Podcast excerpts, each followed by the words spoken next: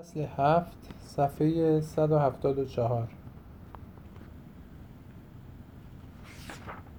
ایوان فودورویچ گفت می‌دانستم که خودتان به موقع سکوت خواهید کرد. خیر دروغ می‌گویی! بر اثر بدجنسی است که این نکته را به من تذکر ندادی. کاملا بر اثر بدجنسی است! تو از من متنفری! به خانه من آمدی و در خانه خود من نسبت به من ابراز تنفر می‌کنی. من می‌روم. کنیاک به کلی شما را مست کرده است. من تقاضا کردم برای رضای خدا یک یا دو بار به چینیا بروی و سر و صورتی به کارهای من بدهی. حالا که این همه اصرار می‌کنید فردا خواهم رفت. خیر نخواهی رفت. تو می‌خواهی در اینجا جاسوسی کنی. ای موجود رزل به جز این هدف دیگری نداری. برای همین است که نمی‌روی. پیرمرد آرام نمی‌شد. او به آن درجه از مستی رسیده بود که در آن برخی از مستان خشمگین می‌شوند و ذات حقیقی خود را بروز می‌دهند. او به ایوان چنین نهیب زد. چرا اینسان مرا مینگری؟ این چشمان تو چه می‌گویند؟ به من نگاه می‌کنند و می‌گویند ای مست لایقل چشمان تو زننده و تنفرانگیزند تو با نقشه معینی به اینجا آمده ای. هم به من نگاه می‌کند ولی از دیدگانش برق صفا میبارد. آلیوشا از من متنفر نیست. آلیوشا تو نباید برادرت را دوست بداری. به من قول بده که دیگر او را دوست نداری. آلیوشا ناگهان با یک لحن جدی گفت نسبت به برادر من اینسان خشمگین نشوید. به او توهین نکنید بسیار خوب. آه سرم چه سخت ناراحتم کرده است. ایوان کنیاک را بردار. برای سومین بار به تو اختار می‌کنم. سپس لحظه متفکر ماند و آنگاه با لبخند تزویرآمیزی گفت ایوان نسبت به یک پیرمرد فاسد خشمگین نشو. من می‌دانم که مرا دوست نداری و با این همه عصبانی نشو. هیچ علت ندارد که مرا دوست بداری. هرگاه به چرماشنایا بروی عقب تو خواهم آمد و برای تو یک هدیه کوچک خواهم آورد و دخترک زیبایی را به تو نشان خواهم داد. او پابرهنه است ولی از پابرهنه نترس. از آنها متنفر نباش زیرا آنها مرواریدهایی اصیلند. ناگهان با حرارت بیشتری چنانچه گفتی لحظه ای مستی از سرش پریده است به سخنان خود ادامه داد و چنین گفت. برای من ای فرزندان کوچک عزیزم ای بچه خوک های دل رو بایم هرگز زن زشت وجود نداشته است. این قانون من است. آیا می توانید منظورم را در بیابید؟ اما در صورتی که هنوز به جای خون شیر در عروق شما جاری است و هنوز از تخم در نیامده اید چگونه به این نکته پی خواهید برد؟ بقیده من در هر زنی یک چیز جالب توجه است. آه خدای مرا مرگ دهد. آری چیز جالبی که در هیچ زنی دیگری نمی‌توان یافت تنها باید توانست آن را کشف کرد. اشکال در همینجاست این یک اثر هنری است. برای من زشت وجود خارجی ندارد. کافی است که موجودی زن باشد. نصف کار من تمام است. اما چگونه این نکته را در خواهید یافت؟ حتی در پیر دختران چیزهایی می‌توان یافت که آدمی در شگفت میماند. چرا مردم ابله بدون توجه به این چیزها میگذرند که این دختران پیر شوند؟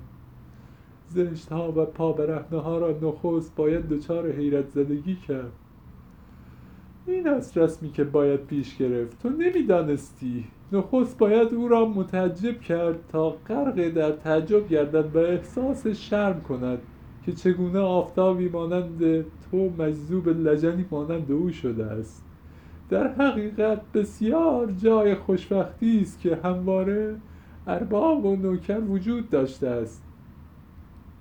زیرا ما بدین سان همواره دخترک کثیفی را پیدا خواهیم کرد و همین امر برای تأمین سعادت زندگی کافی است. صبر کن. گوش کن آلیوشا من همواره مادر مرحومت را دچار شگفتی می کردم ولی به یک شکل دیگر من او را نوازش نمی کردم ولی گاهی به طور ناگهانی انگامی که دقیقه مقرر فرا می رسید قادر به خودداری نبودم و به زانو می افتادم و پایش را می بوسیدم و سرانجام موفق می شدم او را وادار به خنده مختصر و صدادار ولی بیروح و عصبانی کنم. چنانچه منظره او را به خاطر می آورم که می گفت که گفتی در مقابل من نشسته است. این خنده مخصوص او بود. من می‌دانستم بحرانهای او اینطور آغاز می شود و فردای اون روز شروع به فریاد کشیدن و به زمین غلطیدن می کرد مانند جنزده ای می شد و این خنده مختصر مظهر خورسندی و شعف نیست لکن با وجود آنکه تصنعی است مظهر یک شور و تشنج خاصی است. این است رمز کشف خصیصه های زنان.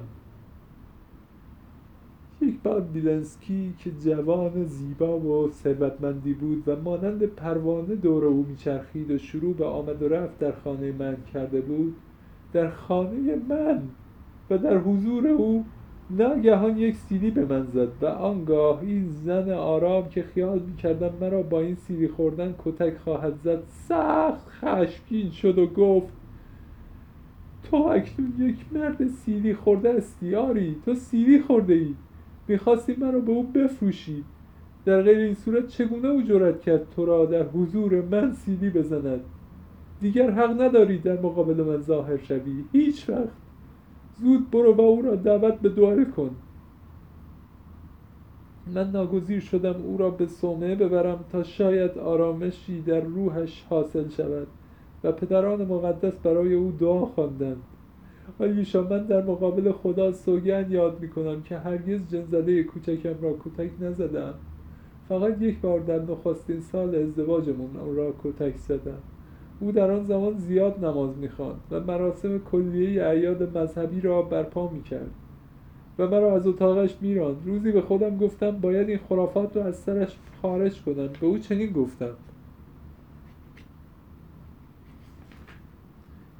می‌بینی؟ من این مجسمه مریم را از دیوار بر میدارم تا آن را معجزه آسا میدانی و من در حضور تو روی آن توف می‌کنم و کمترین پیشامدی هم روی نخواهد داد. خدای من وقتی چنین سخنانی را شنید چنان خشمگین شد. آنچنان خشمگین شد که گفتم او مرا خواهد کشت اما او تنها از جای برخاست و سپس صورتش را در میان دستهایش پنهان کرد و سخت به لرزه افتاد و نقش بر زمین شد. آلیوشا آلیوشا تو را چه می شود؟ پیرمرد با استراب هرچه تمامتر از صندلی خود بلند شد. از موقعی که او از که شروع به صحبت کردن درباره مادر آلیوشا نموده بود صورت آلیوشا به تدریج شروع به تغییر یافتن کرد. او سرخ می‌شد دیدگانش برق می‌زد و لبانش میلرزید. پیرمرد که کاملا مست بود و کف از دهانش خارج می‌شد متوجه تغییر حالت آلیوشا نگردید. تا اینکه واقعی حیرت انگیز روی داد. توضیح آنکه آلیوشا ناگهان دچار همان بحرانی شد که فئودور پاولویچ جریان آن را در مورد مادر آلیوشا شرح می‌داد.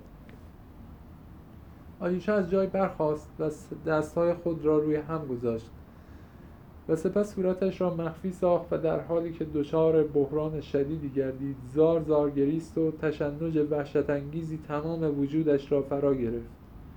تشابه حیرت انگیز این حال با حال مادرش لحظه ای توجه پیرمرد را کامل به خود معطوف کرد.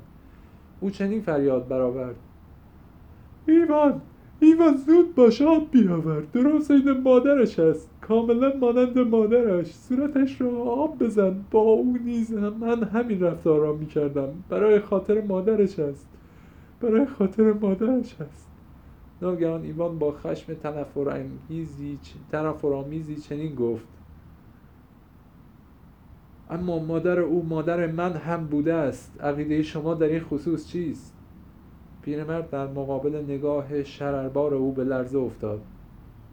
در این هنگام پیشامد عجیبی روی داد که البته بیش از یک لحظه به طول نینجامید توضیح آنکه چنین مینمود که پیرمرد فراموش کرده است مادر آلیشا مادر ایوان نیز بوده است. و به همین جهت در حالی که معنی سخنان ایوان را درک نمی‌کرد گفت چطور؟ مادر تو؟ از کدام مادر صحبت می‌کنی؟ منظورت از این سخنان چیست؟ آیا او آه, آه خدای من راست می‌گویی او مادر تو هم بوده. دوست عزیزم نسیان است. مرا خواهی بخشید. مرا ببین که تصور می‌کردم ایوان در این موقع خاموش شد و لبخند احمقانه ای در کنج لبانش نقش بست. درست در همین لحظه بود که در اتاق کفشکن جار جنجال عجیبی به پا گردید. و صدای فریاد برخاست و در به شدت باز شد و دیمیتری فودوروویچ داخل شد. پیرمرد وحشت زده به طرف ایوان دوید و در حالی که سخت به دامن لباس او چسبید با لحن آمیزی گفت او مرا خواهد کشت. او حالا مرا خواهد کشت به دادم برس به دادم برس.